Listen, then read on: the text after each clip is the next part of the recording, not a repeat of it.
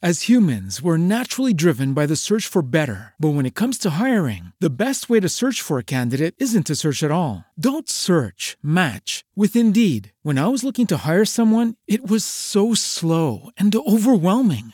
I wish I had used Indeed. If you need to hire, you need Indeed. Indeed is your matching and hiring platform with over 350 million global monthly visitors, according to Indeed data, and a matching engine that helps you find quality candidates fast. Ditch the busy work. Use Indeed for scheduling, screening, and messaging so you can connect with candidates faster. And Indeed doesn't just help you hire faster. 93% of employers agree Indeed delivers the highest quality matches compared to other job sites, according to a recent Indeed survey. And listeners of this show will get a $75 sponsored job credit to get your jobs more visibility at Indeed.com slash podcast. That's Indeed.com slash podcast. Terms and conditions apply.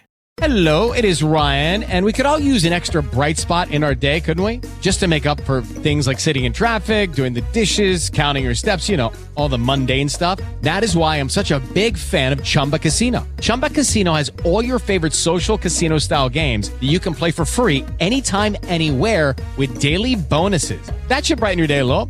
Actually, a lot. So sign up now at chumbacasino.com. That's chumbacasino.com. No purchase necessary. VGW Group. Void were prohibited by law. See terms and conditions. 18 plus. Pendagli da forca! Non scordatevi di seguire quei cani fetidi di Flavio e Danilo anche sulle pagine social, dove troverete altre curiosità su bucanieri celebri, navi pirata ed eventi storici. Seguite Radio Pirata Podcast su Facebook e Instagram e navigate su libertalia.fm. E ora, buon ascolto! Arr! Caro Danilo, bentornato, bentornati a tutti i nostri ascoltatori. Oggi siamo qui eh, per riuniti, ecco, assumo una formula un po' ecclesiastica perché il, Sì. il personaggio lo richiede. Si Eh, presta, si presta. Sì, siamo qui riuniti per raccontare la storia di un pirata che eh, è riemerso dalla tomba per davvero. Non, Sì, non grazie a particolari riti voodoo o stregonerie varie, eh, ma grazie al potere sempiterno del denaro, direi così. Ecco, eh, denaro messo in campo poi da una grande multinazionale eh, de- dei videogame, la Ubisoft, che qualche anno fa ha contribuito appunto a finanziare l'esumazione ai fini di studio della salma di un celebre pirata. Eh, l'ha fatto un po' per fare pubblicità ad Assassin's Creed Black Flag, quel gioco di cui avevamo anche parlato in passato, però a me piace anche pensare che l'abbiano fatto perché la Ubisoft sia piena di nerd, di pirati sottofondo, no? però ecco, questo non lo sapremo mai. Quello che sappiamo è che oggi parliamo di Amaro Pargo, corsaro spagnolo che, eh, devo dire, sei stato tu a tirare fuori dal cilindro. Sì, sì, sì, Eh, sì, sì, sì. eh, Visto che l'idea di parlare di questo particolare pirata poi è stata tua, ti lascio l'onore Sì. di pronunciare il suo nome per intero. Ah, ma come? Ah, ah, c'ho la penitenza per aver proposto. Ho detto, Flavio, studiamoci bene questo personaggio perché abbiamo detto. Ah, Spostiamoci un po', basta sbagliare le pronunce solo dei nomi di questi pirati anglofoni, sbagliamone pure qualcuno nella penisola iberica Esatto. e oggi parleremo del grande pirata, fervente cattolico, illustre e benestante imprenditore e predone del mare, Amaro Rodriguez Felipe y Tejera Machado, detto ama- fortunatamente più breve Amaro Pargo. Ma dopo la Sigla.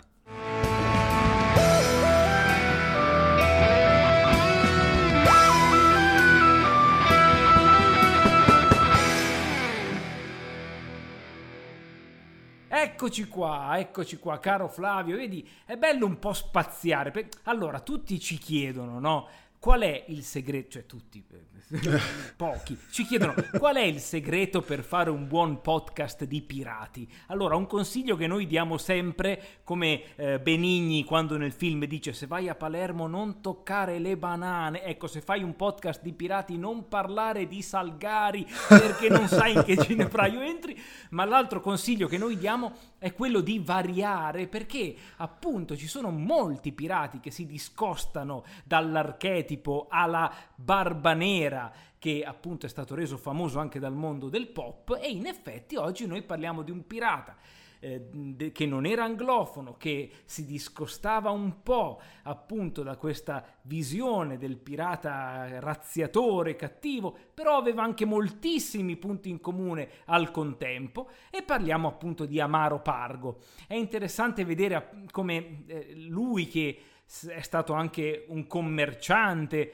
è stato anche un imprenditore a suo modo ed è stato anche un pirata, è proprio questa natura piratesca che lo rende una figura molto controversa, una figura che è difficile da eh, cat- categorizzare, da inserire in un preciso schema.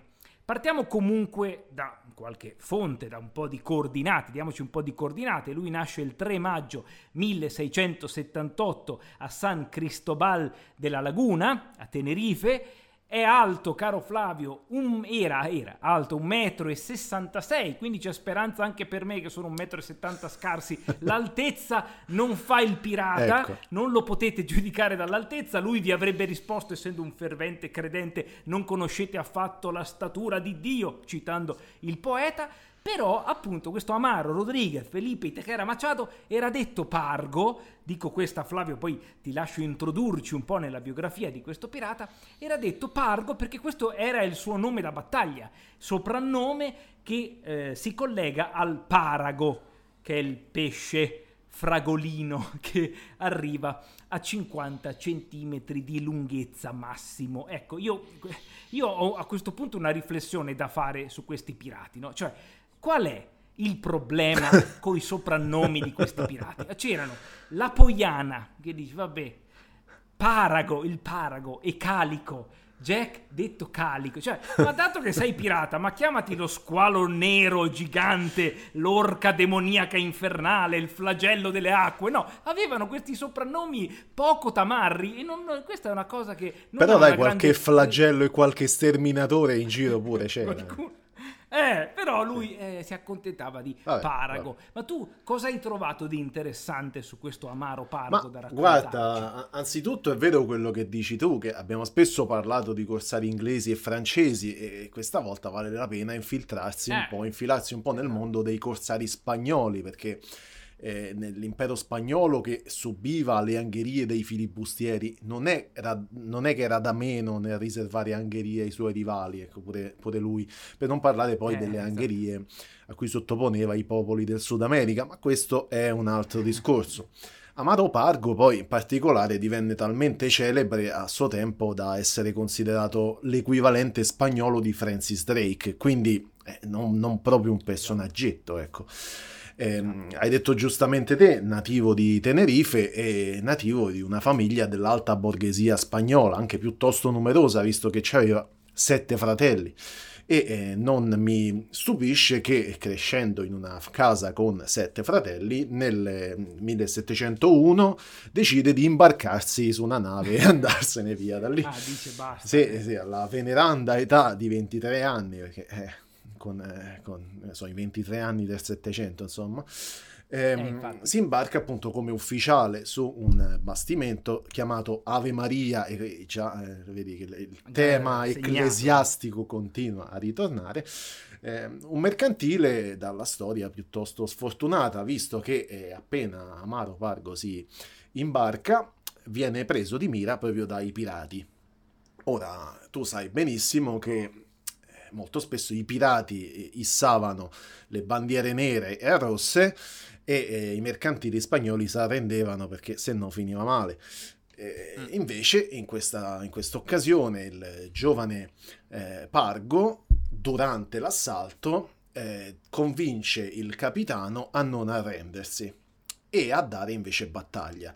Tra l'altro riesce anche a sconfiggere i pirati e come gesto di gratitudine il capitano della Ave Maria non, non gli fece un sermone, no, gli consegnò no, no. Eh, una nave, il comando di una nave e qui Amaro Pargo diventa per la prima volta capitano e festeggia dedicandosi all'onesto mestiere del commerciante di schiavi, per poi eh. ottenere una lettera di marca da re Filippo V di Spagna e mettersi finalmente a fare il corsaro.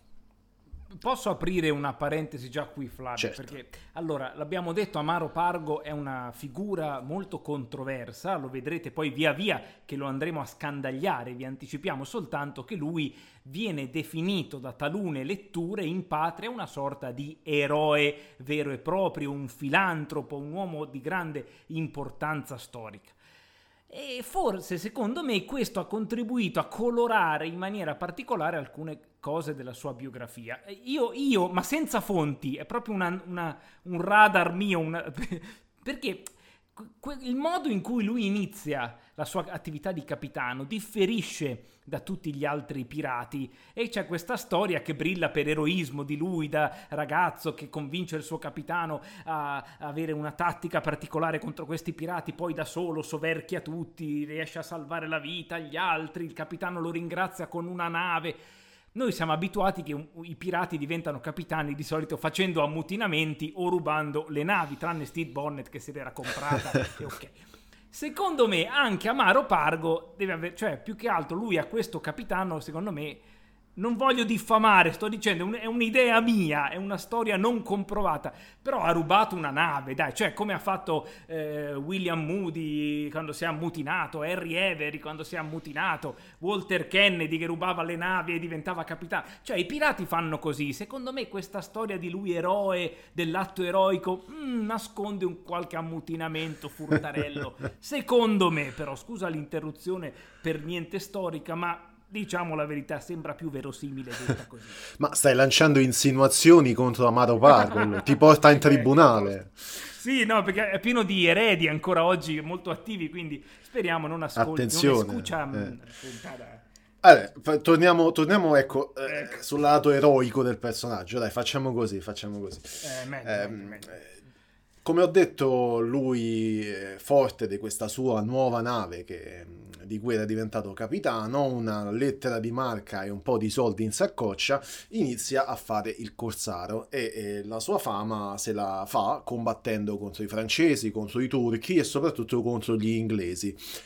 E pensa che nei primi anni della sua carriera da corsaro sembra che Amaro Pargo si sia scontrato con molti celebri pirati eh, di cui abbiamo anche parlato, ma eh, tra di questi il più famoso di tutti, cioè il nostro amico eh, Barba Nera.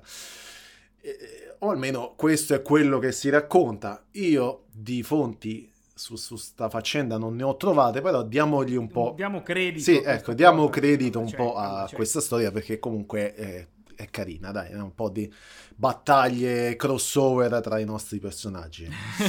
Ehm, sarà forse, eh, magari, immagino, da questi famosi banditi che ha fronteggiato, eh, che eh, acquisì una certa indole piratesca, visto che ehm, veniva spesso accusato di non fare proprio il corsaro secondo le regole eh, e qualche volta gli capitava di attaccare e depredare navi neutrali, qualche volta c'è avuto qualche bega legale, però alla fine ne è sempre uscito pulito e anche questo bisogna dirlo. Comunque stiamo parlando di gente che si a- a- aggrediva per mare e se derubava, eccetera, quindi eh, Sì, la- la legalità era qualcosa di molto labile, ecco. Esatto. Ehm, poi c'è anche da dire che magari ste accuse venivano lanciate dai mercanti inglesi che comunque rosicavano perché eh, venivano derubati di tutto quello che portavano. Sembra, sembra poi, tra l'altro, che Amaro Pargo fosse anche ehm, un marinaio eh, romantico, ecco, un, un- un- Ah, vedi, un romanticone. eh, come sanno essere i marinai con le signore, una signora in ogni porto. E eh, se Eh. tu pensi che i suoi due porti principali erano appunto Tenerife e Cuba, e lui lasciò effettivamente un eh, figlio a Cuba e un altro a Tenerife, entrambi illegittimi. Eh, comunque, ecco, nella tratta tra Tenerife e Cuba, oltre a lasciare eh, eredi in qualche modo, ehm, Amaro Pargo si guadagnò una bella fortuna sia in termini di possedimenti navali che di possedimenti terrestri. Avevi tu anticipato che lui faceva anche l'imprenditore e effettivamente eh, arrivò sia a possedere una flotta piuttosto ingente, sia moltissime proprietà proprio lì a Tenerife. Già. E da Corsaro le navi se le poteva rubare, però la sua estrazione era quella del borghese e quindi investiva sul mattone, mi verrebbe da dire. Altra caratteristica poi di Amaro Pargo, e tu ce ne parlerai sicuramente meglio, è la sua passione religiosa. No? Ci abbiamo un po' scherzato finora, però effettivamente lui passò alla storia anche per essere un fervente cattolico. Un, um, per un'amicizia molto profonda con una suora mistica, tale Maria de Jesus De Leon y Delgado, scusa, questo l'ho detto io, è male, eh, che era eh, appunto la sua confidente spirituale e poi, come hai anche accennato, fondò opere di carità, contribuì attivamente all'istituzione di chiese, istituti religiosi e anche di una cattedrale che oggi è nota come la Laguna Cattedrale di Tenerife.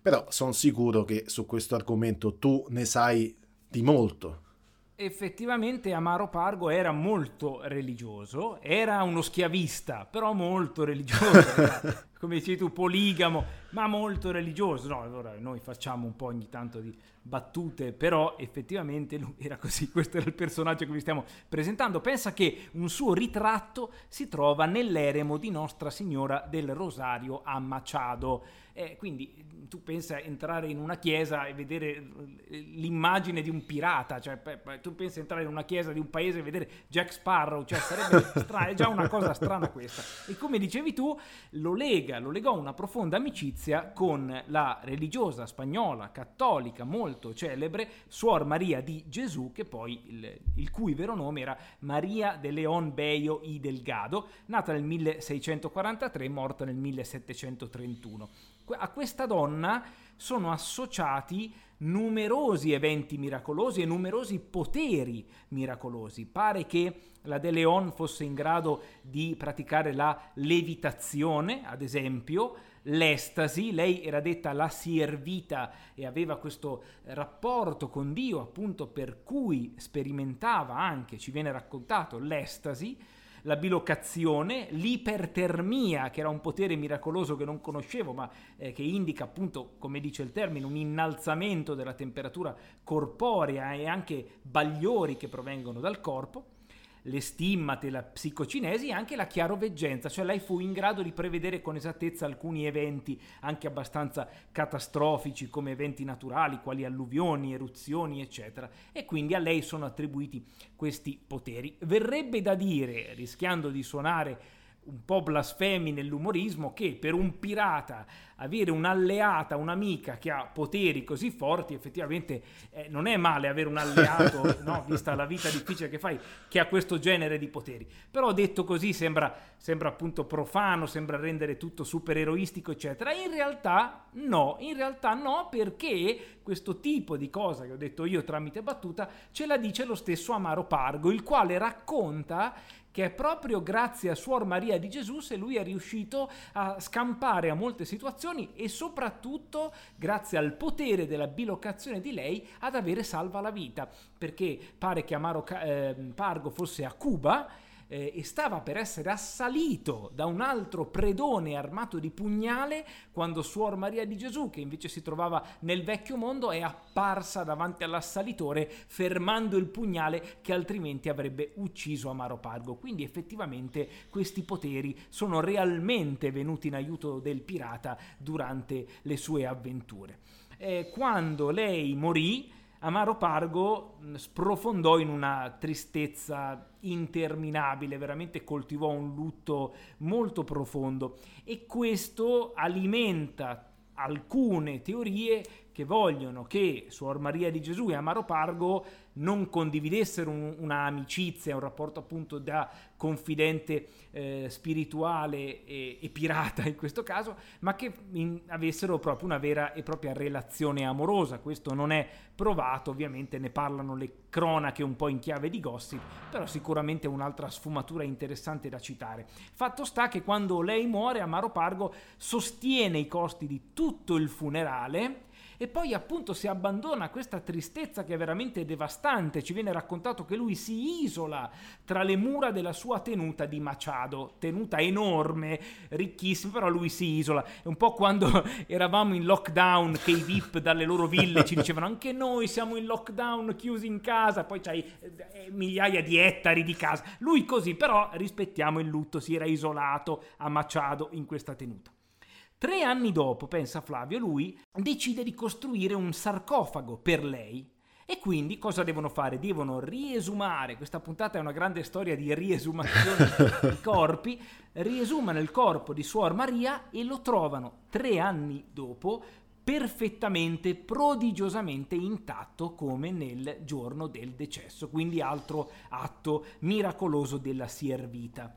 Ora, nell'anniversario della morte, quindi ogni 15 febbraio, ancora oggi c'è questo pellegrinaggio, questa grande devozione, viene esposto al pubblico il corpo in una bara di vetro della suora, perché non possiamo dire santa, è in corso il processo di beatificazione, ma eh, lei, nonostante le siano attribuiti 1251 miracoli, lei ad oggi non è ancora santa. Io solo per il fatto che ha salvato la vita a un pirata, che è un miracolo che non, raramente senti dire nelle agiografie, tu che hai fatto? Io, sì, ho, ho curato, io ho salvato la vita a un pirata, solo per questo secondo me andrebbe fatta santa. Comunque effettivamente c'era questa amicizia, amore, rapporto molto particolare, poi come dici tu, Amaro Pargo era noto in patria anche per, sue, per le sue attività filantropiche, anch'esse un po' dibattute, discusse, ma questo Lucky Land Casino asking people what's the weirdest place you've gotten lucky? Lucky?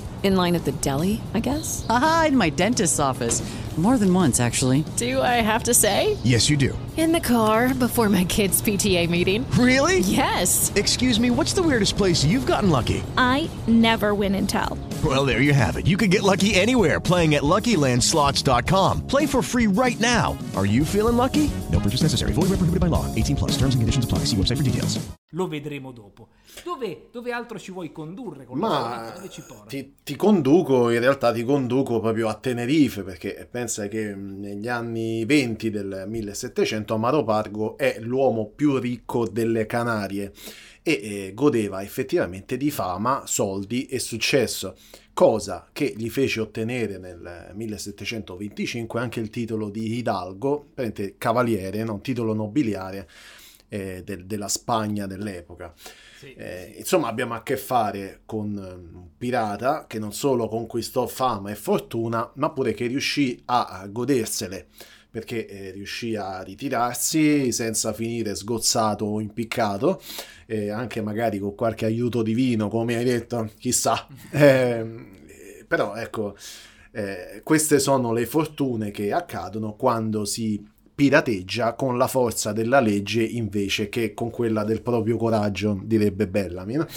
Eh, morì eh, poi nel 1747 e celebrato in un funerale solenne e, e il furore di popolo, immagina le strade piene di persone che, eh, che affluivano appunto per toccare la bara eh, al passaggio di, di, Amaro Pargo era diventato talmente tanto eh, un eroe popolare, no?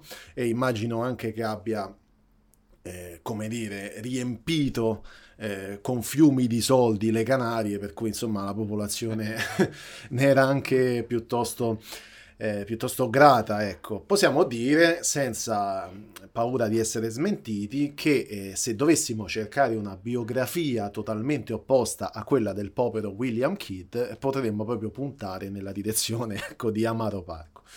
In ultimo, eh, poi posso anche dirti che che anche questo è sicuramente un tema che tu approfondirai meglio di me, visto che è uno dei tuoi temi principali, il fatto che il nostro Amaro Pargo ha pure lasciato un tesoro da trovare. Ah, beh, Eh, certo, però certo. l'ha lasciato a noi, a noi amanti della pirateria. Infatti eh, esatto. pare che eh, nel suo testamento menzioni, eh, menzioni un baule contenente argento, oro, gioielli, pietre preziose, eh, ogni genere di tesoro, praticamente porcellane cinesi autentiche, tessuti preziosi dipinti. Io non so come ha fatto a fare sta, fa sta, tutta sta roba dentro un baule. Comunque, eh, parliamo di eh, un gran bel bottino e eh, che pare che lui abbia scritto l'elenco tutti i preziosi di questo tesoro e l'ubicazione della cassa all'interno di un libro contrassegnato dalla lettera D. E qui già vedo i fan di One Piece impazzire. Bravo, bravo. Comunque, eh, il problema è che eh, sia il libro sia il tesoro non sono mai stati trovati, nonostante svariate ricerche che hanno compreso il saccheggio più e più volte proprio della casa di Parco. Ma sono sicuro che tu hai qualcosa in più da dirci su questo tesoro. Assolutamente, eh, io già togliamoci la citazione a One Piece perché la, anch'io l'avrei fatta proprio automaticamente, cioè un pirata che di, dice ho lasciato il mio tesoro, chi vuole lo troverà, la lettera D, cioè Amaro di Pargo, anche lui era uno dei personaggi con la D, secondo me Oda sa qualcosa Secondo che me noi pure, non sì. sappiamo e non ce lo vuole dire. Beh, allora, per Amaro Pargo abbiamo detto, voi dovete immaginarvi questa figura, ci teniamo a sottolinearlo perché i pirati poi, lo diciamo sempre, hanno una complessità maggiore di quello che ci viene raccontato nelle favolette, no? E anche Amaro Pargo è sì un pirata, però allo stesso tempo un imprenditore, allo stesso tempo uno che magari ti fonda una chiesa, aiuta i poveri, poi è fuori a razziare e a uccidere i suoi nemici a sciabolate, poi torna a casa. Sono figure veramente interessanti per la loro complessità. Immaginatevi questo imprenditore cattolico che, non lo so, Flavio, se fosse vissuto oggi o anche qualche decennio fa, dove lo collocavamo? Nell'UDC, Renzi, cos'era un renziano? Forza Italia, Maro Pargo. Sì, sì, lo sì, lo, lo vedrei lì Forza, fa- Forza Italia. come sì, sì, volto sì. di Forza Italia. Lui ebbe tu citavi due figli, ma lui, alcune cronache dicono che ebbe numerosi figli, di cui quello a Cuba che citavi appunto, e si ehm, occupò di tutti loro nel corso della sua vita. Infatti, alcune riletture che non lo vogliono come il Robin Hood di Spagna, come appunto quest'uomo che faceva solo opera di bene e di carità, dicono che lui abbia lasciato, beh, come, come era suo diritto ovviamente, eh, tutti questi suoi averi prettamente ai suoi familiari. E c'erano molti familiari appunto cui doveva badare. Insomma della serie i miei beni io li do a chi ha bisogno cioè i miei figli i miei nipoti cioè sembra che il ragionamento sia stato quello. Fate conto che alla fine della sua epopea noi vi abbiamo sempre raccontato di pirati che a volte li, li- li immaginavate proprio fetenti anche nella morte, appesi a un cappio sull'execution dock, morti magari di qualche malattia, di qualche scorbuto. Immaginatevi invece un uomo prestigioso, illustre, veramente benestante. Lui aveva 60 case, il famoso investimento nel mattone che diceva Flavio, navi da carico con cui commerciava fra l'Europa, il Sud America, il Centro America, vigneti. Aveva i suoi vigneti, decine di vigneti, lui esportava vino Malvasia e brandy, produzione propria delle sue aziende. Poi ovvio acquistava anche, non era, c'era un grande import-export, acquistava cacao, tabacco, eh, tessuti preziosi, schiavi, religiosamente schiavi, per- perché aveva anche il suo schiavo personale, poi lo, lo citeremo. Era diventato anche nobile, anche se qui Vedi, io cito sempre le cose controverse, dicono che per avere il, il titolo nobiliare abbia mentito sui suoi avi dicendo di avere due o tre avi illustri quando in realtà non era così, però questo fa parte del pirata, queste sono le cose Sì, che sì, ci sì, piacciono di più dei pirati e lui appunto in momento di morte dice di avere questa cassa contenente argento, gioielli, perle, porcellane, come stavi dicendo tu, oro. E appunto questo è il famoso tesoro di ehm, Amaro Pargo. Come dicevi tu, poi ovviamente le proprietà di Amaro Pargo, ce lo racconta la cronaca, ma potevamo immaginarcelo, vennero assalite nella ricerca di questo tesoro.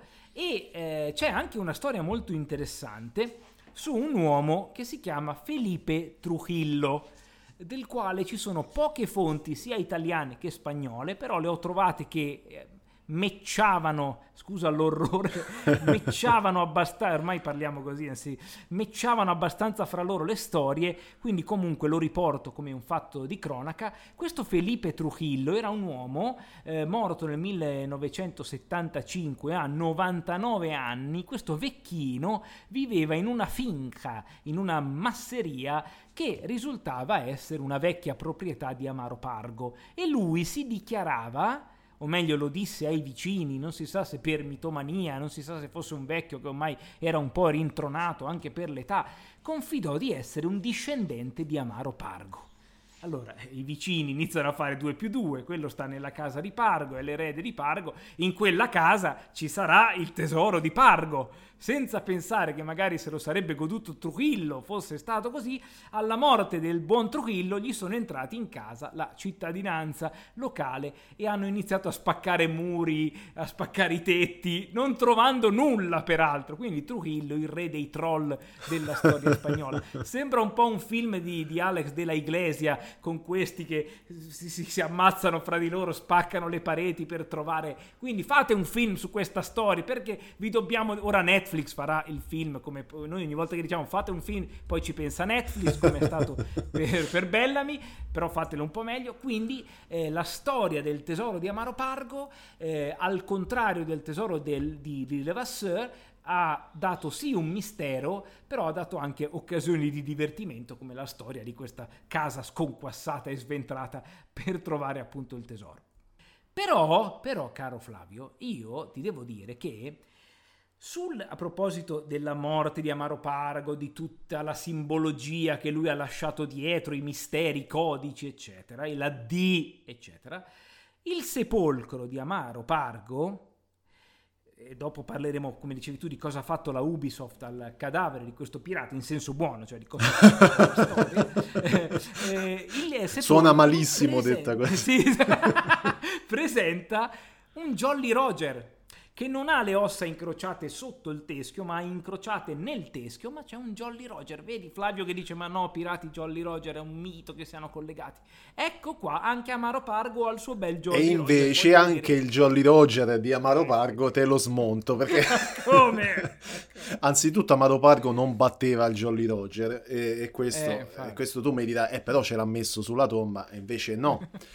Perché sulle tombe in Europa il teschio con le ossa incrociate ci stava fin praticamente dal Medioevo. Era una iconografia tipica eh, soprattutto del 400 e del 500, ma che si è conservata per tutto il 600 e anche successivamente, come vediamo qui nel caso di Amaro Pargo, tanto è vero eh, che eh, se tu vai a Roma, nella città del Vaticano, dentro la Basilica di San Pietro, tanto per dire una cosa che non conosce nessuno, eh, ti, eh, aggirandoti per, per la grande chiesa, tu vedrai varie eh, varie tombe praticamente con, con dei santi o delle figure importanti per la chiesa con delle effigi barocche di memento mori che sono propriamente degli scheletri o del- dei teschi con le ossa incrociate dietro e non è che questi qua hanno preso l'iconografia dai pirati, e mai è il contrario, i pirati che hanno preso questa iconografia per farci le bandiere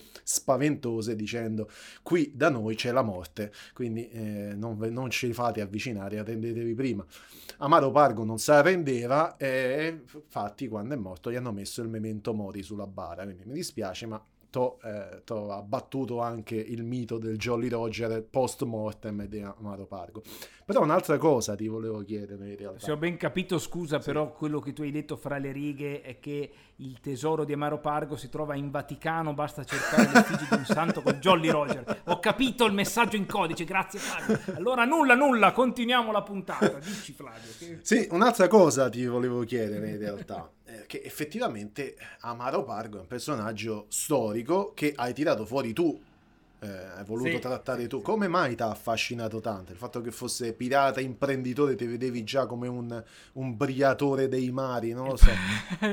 il fatto che fosse di Forza Italia è stato un valore, dice, un pirata di Forza Italia non si era mai visto. No, allora, è una figura, come dicevo, molto complessa e hai fatto benissimo a fare il paragone prima con Francis Drake, perché anche quando noi abbiamo mh, studiato, stavo dicendo, sì, abbiamo eh, spiegato nel podcast, ora sembra che stiamo facendo delle lezioni noi, meno, meno, vogliamo basta. Quando abbiamo spiegato, parlato, discusso dei eh, Sea Dogs, dei grandi corsari eh, della corona britannica, effettivamente anche lì ci siamo trovati di fronte a dei personaggi cui non potevi solo dare la lettura di pirata, ah quello è un razziatore, quello è un farabutto dei mari, perché fra di loro ci sono stati grandi esploratori, grandi eroi in patria, uomini che a corte erano ben visti e che dalla popolazione erano ben visti o comunque sono stati importanti a livello storico, se, se tu studi un Hawkins appunto, un Drake eccetera, e poi scopri anche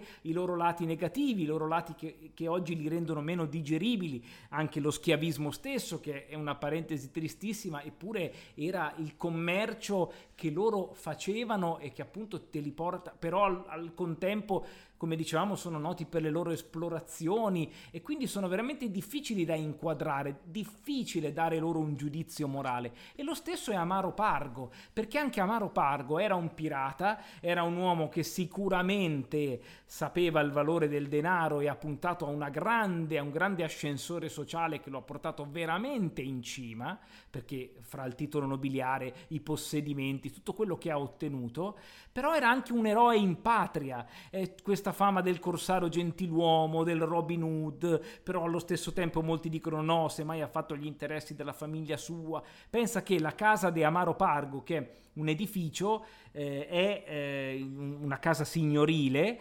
ehm, da cui costruita su un belvedere da cui si ammira la costa sud di Tenerife e pare che lui la usasse per guardare il mare, non si sa se stava lì a guardare, a sorvegliare le barche, non lo so, però eh, è bello romantico immaginarlo così, è stata dichiarata di interesse culturale nel 2003, quindi è un uomo veramente importante per la sua patria.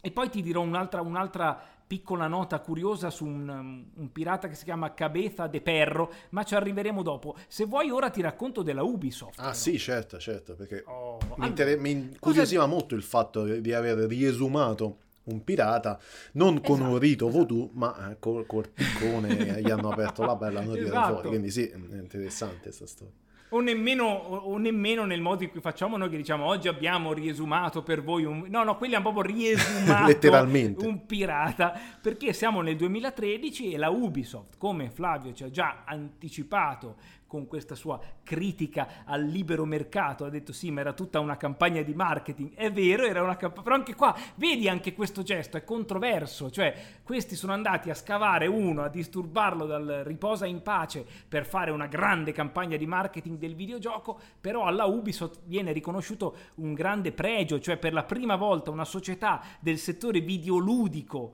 esuma i resti di un personaggio storico e in un certo senso contribuisce al sapere storico di tutti, quindi è marketing ma è storia, è tutto difficile oggi capire, tutto borderline, tutto grigio come il mondo dei pirati. Comunque nel novembre del 2013 la Ubisoft finanzia l'esumazione dei resti di Amaro Pargo, anche per capire i suoi tratti fisici esatti, per la sua eventuale comparsata appunto in Black Flag, anche per avere più dati storici possibili su questo pirata. E viene creato questo gruppo di archeologi ed, espersi, ed esperti forensi, viene contattata l'Università Autonoma di Madrid nella persona di Ángel Fuentes, direttore del laboratorio di archeologia forense, viene contattata Archeomedia nella persona di Esther Andreu e vengono esumati i resti di Pargo e viene fatto una ricostruzione facciale sul pirata e dei test del DNA. Lo studio è stato possibile anche con la collaborazione dei discendenti di Amaro Pargo, fra cui, e vai con i nomi spagnoli, Ramón González de Mesa, che è il pronipote, ottavo pronipote, e Juan Amaro, che dovrebbe essere il figlio di González de Mesa. Ora non entro in questa cosa, se no ci perdiamo nell'albero genealogico. Al- alcune interessanti scoperte, a parte che voi su YouTube potete vedere il video dove viene aperto questo famoso coperchio col Jolly Roger e se voi andate a leggere i commenti sotto al video, oltre ad essere interessanti appunto la bara che viene aperta, eccetera, vedete che i commenti di persone di origine spagnola sono entusiaste perché dicono è la prima volta che finalmente si parla di Amaro Pargo, un eroe spagnolo ingiustamente dimenticato e stiamo parlando di un pirata, cioè capite quello che dicevo prima della grandezza di questo personaggio borderline. Alcune cose interessanti rivelano che lui era stato sepolto assieme ai genitori, assieme a un fido servitore eh, nero che aveva sempre con sé, lo abbiamo parlato, anche lui appunto era nel mezzo della eh, tratta degli esseri umani, proprio come suo mestiere eh, per mare, fra le altre cose che faceva, e inoltre sono stati scoperti, sepolti con lui, i resti di sei bambini. E qua si dividono le teorie sul fatto che potessero essere nipoti e pronipoti, quindi morti in età giovane, ma sepolti nella tomba di famiglia, oppure si fa invece riferimento a una consuetudine spagnola di seppellire bambini morti senza battesimo assieme a un adulto già morto ovviamente, nella convinzione che almeno i bambini, anche se non erano battezzati, avrebbero avuto questa sorta di, garan- di garante per- già battezzato per loro che garantisse loro l'ascesa al cielo. Io effettivamente con un uomo così eh, credente, così attivo nel mondo appunto del- de- dello spiritualismo, del cattolicesimo, delle opere di bene, effettivamente veniva sicuramente considerato come un buon individuo cui affidare le anime di alcuni bambini che dovevano andare in paradiso. E quindi questo particolare, anche un po' oscuro, è così eh, spiegabile. Quindi grazie alla Ubisoft che ci ha fatto appunto scoprire eh, dei dettagli in più su questo Amaro Pargo, io concluderei, Flavio, se per te va bene, con la leggenda di Cabeza de Perro, però tu direi, ma che c'entra Cabeza de Perro? Cioè, È la bonus track una- di Amaro Pargo. Stiamo iniziando un'altra puntata. No. Allora, voi ave- avete eh, visto finora, dicevamo, ma come non ci sono pirati, eh, spagn- eh, pirati in generale, che hanno soprannomi accattivanti? E pensa, pensa che c'era invece nella storia un pirata che veniva soprannominato Cabeza de, Fer- de Perro, non de Ferro, de Perro. Quello da Mario Brega. ha- Es- esatto. E pensa che anche lui era delle Canarie, anche lui era legato eh, sentimentalmente con un rapporto di amicizia a una monaca, anche lui aveva uno schiavo di colore che portava sempre con sé. Anche questo Cabeza de Perro ha detto prima di morire che c'era un tesoro da lui nascosto. Sembra veramente il fratello gemello di Amaro Pargo. Eh sì. Tu direi, ma come? Cioè, questo è un pirata spagnolo che ha avuto la stessa vita di Amaro Pargo. Qual è la spiegazione? È molto semplice. E qua dobbiamo appellarci alle fonti storiografiche dei pirati, che come sapete provengono a volte da pirati stessi, tipo Exchemelin, quindi da gente anche abbastanza alticcia il più delle volte, da gente burlona tipo Daniel Defoe, oh, sono il capitano Johnson, eh? e anche in questo caso abbiamo un tranello, perché tal Aurelio Perez Zamora nel 1895 scrisse la storia di questo Cabeza de Perro che non esiste perché lui ha preso la vita di Amaro Pargo e l'ha riscritta cambiando i nomi e ha creato Cabeza de Perro. Quindi cosa ci insegna questa puntata di oggi? Non fidatevi dei pirati perché possono sembrare i più credenti e religiosi ma sotto sotto sono pirati e non fidatevi di chi scrive di pirateria perché è peggio dei pirati stessi. Gracias e alla per- Dolos Ramatos. che- come- Hasta luego. Ecco.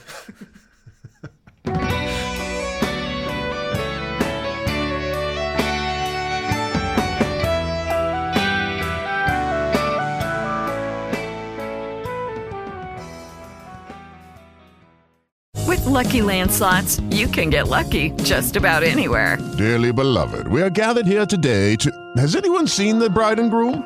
Sorry, sorry, we're here. We were getting lucky in the limo and we lost track of time. No, Lucky Land Casino, with cash prizes that add up quicker than a guest registry. In that case, I pronounce you lucky. Play for free at LuckyLandSlots.com. Daily bonuses are waiting. No purchase necessary. Void where prohibited by law. 18 plus. Terms and conditions apply. See website for details.